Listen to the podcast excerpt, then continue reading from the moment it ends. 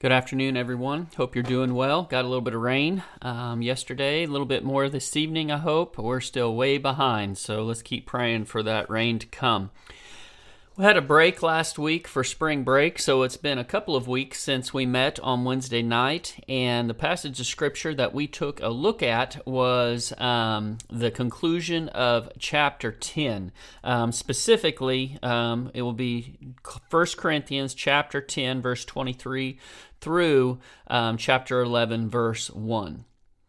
So, if you'd like to take a little time to read that uh, before we um, before we jump into our discussion, um, we'll give you a little bit of time to do that. Just press pause, um, get that done, and we'll we'll get back together and take a look at this conclusion.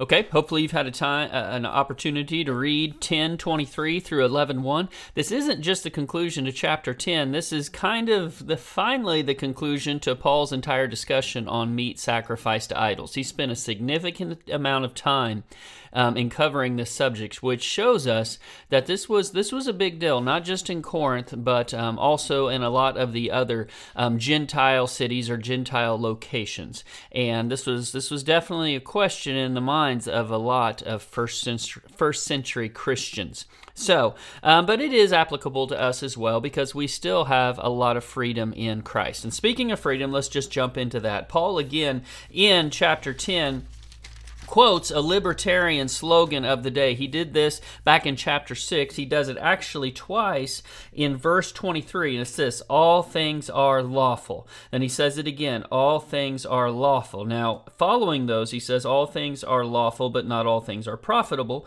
All things are lawful, but not all things edify. Um, and what that amounts to is when acting on freedom, because as I said, we still have a lot of freedom in Christ.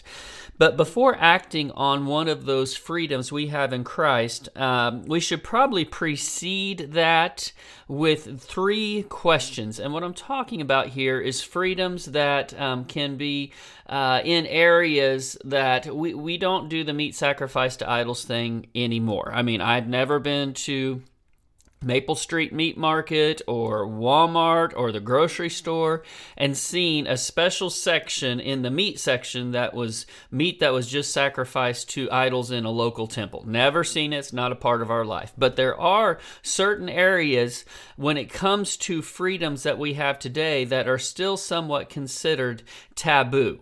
Um, some Christians say, nah, I don't think we should participate in that. Some say, uh, I don't see any problem with participating in that. And there isn't anything in Scripture that prohibits um, partaking in a freedom in this way. So, this is something that still affects us to this day. Now, on that note, when it comes to any of these freedoms, these questions should probably be asked before we jump into um, participating in, in something when it comes to our freedom. First question is this Does this build my Christian character? In doing this, eating this, drinking this, whatever it might be, does this build my Christian character? Question number two Does this build the character of my brother or sister in Christ? Especially if what I am going to do here might be seen by them as something that is not a good thing at all. Um, would this hurt their character? And finally, does this hurt the church as a whole? And these are questions that we probably should ask ourselves when it comes to any of these freedoms, because as Paul in this conclusion will make very, very clear, our the the, the character building, the the growth, and just the spiritual well being of our brother and sister in Christ should always trump our freedoms. So, okay, now moving on, Paul is again just going to wrap up this discussion. And before we even jump into it, we need to remember that he's already made it clear to his audience that when he's talking about meat sacrifice to idols, he is that is a separate discussion than going to one of the pagan temples of worship um, that that would have existed in the city of Corinth. As we said, that was the center of worship for Aphrodite. Um, and and when as we looked at through the last part, first part of chapter ten, or the middle part, I should say, of chapter ten, as we discussed our last time together. Um, Paul is not advocating going and participating um, in those activities um, that take place in those temples. Um, so he's talking about meat t- sacrificed to idols. He's talking about going and buying that meat or going to somebody's house and eating. He says, just don't ask questions. Just eat what's set in front of you and move on. Okay? So um, that is very, very good advice that, that Paul gives. Now, if if you continue through the remainder of this chapter, you'll if you don't break this down in the right way, it could be a little bit confusing because it seems like Paul is advocating, um, on one hand, that if if somebody has an issue with this, you should you should uh, kowtow, if you will, to their their um, their belief on this, especially if it's an immature believer. But he also seems, you know, in verses twenty eight and twenty nine, to to be saying that what does somebody else's opinion of what I'm doing even matter? Their conscience is not going to be my guide. Um, so it would be a little confusing if you didn't understand what Paul is getting at. And this is what it all boils down to the decision of whether or not to stand for freedom, in this case, eating of meat sacrificed to idols.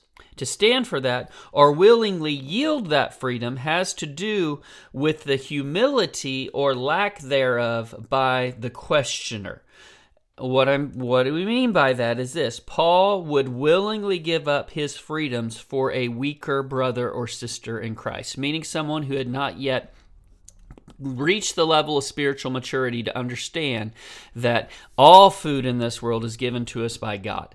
It goes in, you eat it, it goes in your body, and it's eliminated. It does nothing to contaminate you. And for someone who does not yet understand that, and me eating that, or Paul eating that, would be a problem for them, he will give up that freedom. Now, on the other hand, if the questioner is coming in a judgmental way, condemning Paul for his actions. Someone who's already mature enough that they should understand or been at this following Christ thing long enough to understand that there is freedom to do this.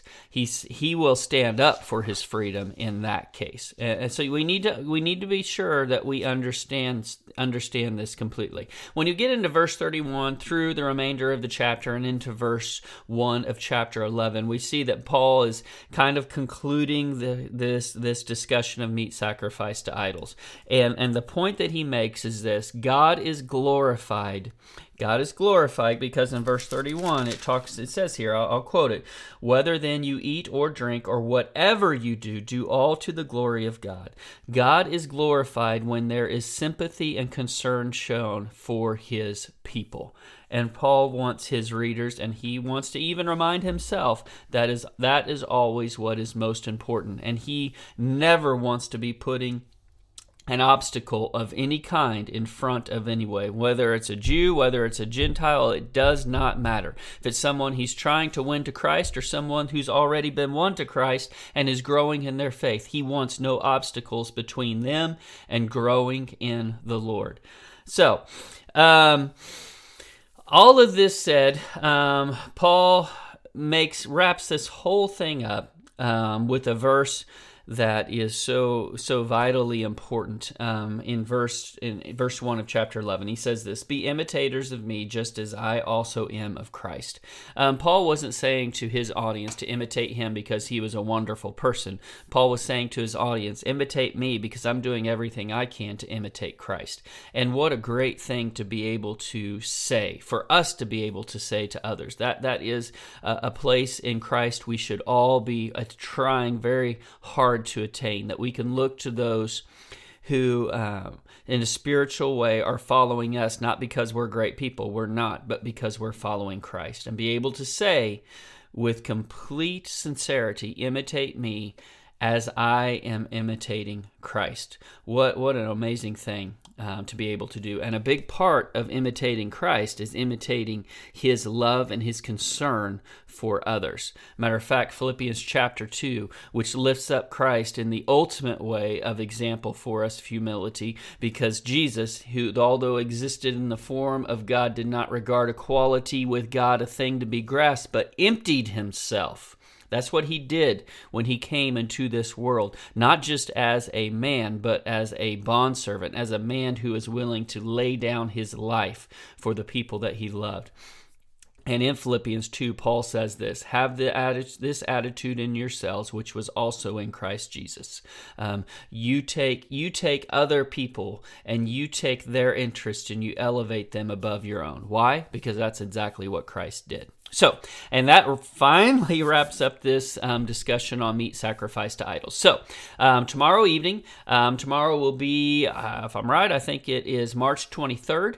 We'll be meeting together at 7 p.m. Um, for class, and we will jump into chapter 11 um, and and move on from meat sacrifice to idols into a new discussion. We're going to be jumping into a lot of things. He's going to cover some some different roles within the church, um, what that looks like. from there, he will jump jump into some spiritual gift discussion. The Lord's Supper is going to be there in the middle of that, and and boy, it's going to be it's going to be good um, in these next few chapters. So hope you can join us tomorrow evening, um, April or not April, March 23rd at 7 p.m. We'll have class.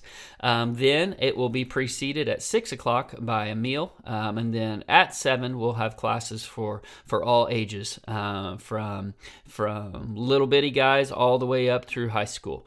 Um, and then obviously this class for adults. So hope you can join us. I uh, hope you have a good remainder of your day. Let's continue to pray for that rain.